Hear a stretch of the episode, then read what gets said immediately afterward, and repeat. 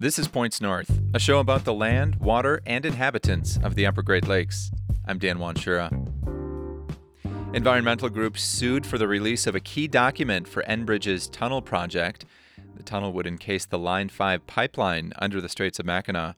Now, the document was made public late last week, and it shows the project will be finished four years later than Enbridge originally estimated. That delay causes some to wonder if the tunnel is, well, just a pipe dream.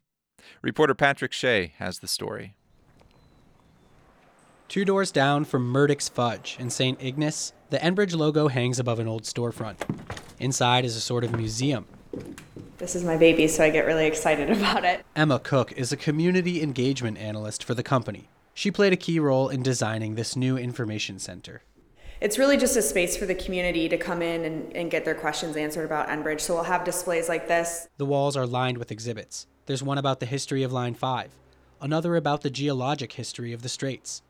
But most of the displays aren't about the past, they're about the future. A mural shows the inside of the Great Lakes Tunnel. The project is still in the planning stages, but it's become almost as controversial as the pipeline itself. Um, really makes you feel like you're, you're in the tunnel here. The tunnel would be 20 feet in diameter, which is represented by a red circle on the concrete floor. I think it gives people a good perspective. But not everyone shares the perspective that the tunnel is a solution. This almost 70 year old pipeline must be shut down. John Welsh was one of many who spoke at a public hearing about the project last month. Enbridge will never build this tunnel. Welsh is not alone in thinking that. Some environmentalists have even suggested that the tunnel is a front by Enbridge, a time buying strategy to keep the old pipelines running the way that this is played out just makes it crystal clear that this corporation does not have the best interest of the Great Lakes in mind. Beth Wallace is with the National Wildlife Federation.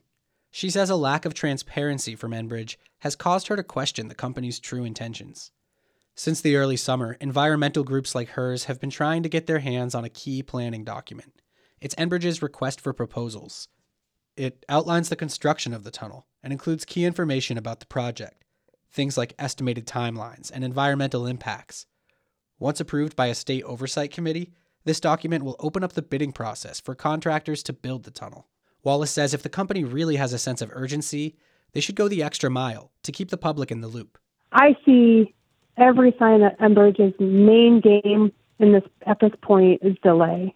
Bob Lato is the regional operations manager for Enbridge, and he's heard this theory about the tunnel before.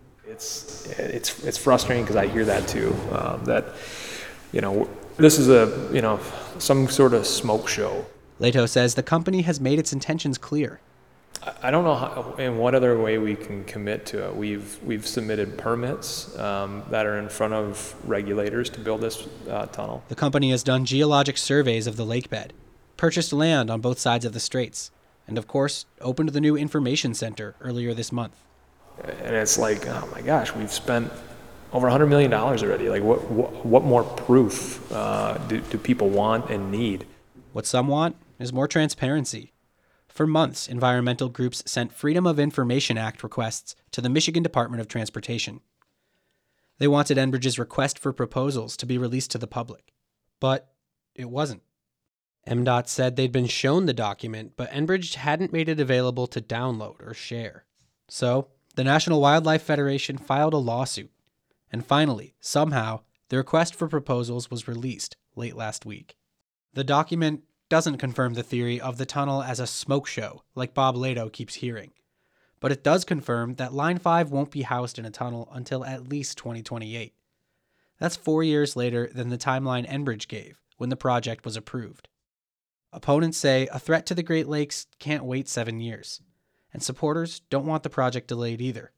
Mark Griffin is the president of the Michigan Petroleum Association. He's also part of a coalition that advocates for the tunnel. We could be getting more work done to protect the environment and human health, but instead we have to go through all this bureaucratic stuff.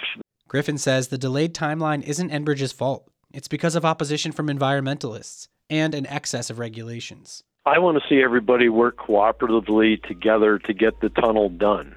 The U.S. Army Corps of Engineers is still drafting an environmental impact statement for the project.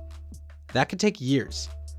There are ongoing lawsuits between Enbridge and the state of Michigan, and opponents of Line 5 say Enbridge is dragging its feet. Meanwhile, Line 5 continues to move 22 million gallons of crude oil and natural gas liquids through the Straits of Mackinac every day. For Points North, I'm Patrick Shea.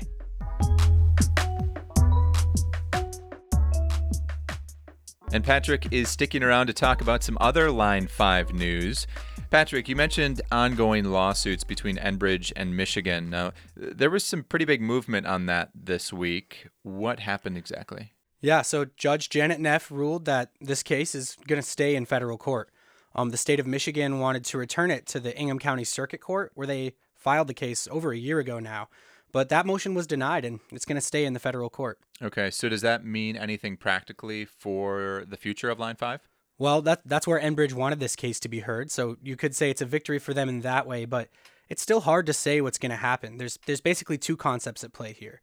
Michigan says the public trust doctrine should enable it to, you know, act on behalf of its own shared public resources, things like the waters of the Great Lakes. Mm. But from Enbridge's point of view, this is about interstate commerce, even international commerce, you know, since a lot of this oil is going to Canada. And the company says that makes it a federal issue. And on Tuesday, Judge Neff agreed. Now, another big deal is that Neff has granted the Canadian government an opportunity to file what's called an amicus brief. And that means that even though Canada isn't one of the parties in this case, Neff is acknowledging that they have a significant interest here.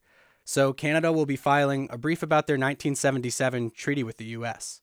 So, Patrick, tell me a little bit more about that treaty in 77. Yeah, so the way it applies here is that there's a clause in the treaty that's supposed to prevent either country from shutting down pipelines that cross the border. Okay. You know, and in context, this was signed in the middle of a, of a pretty big energy crisis and uh, serving on the Senate at the time when that treaty was ratified was a senator from Delaware named Joe Biden. Interesting.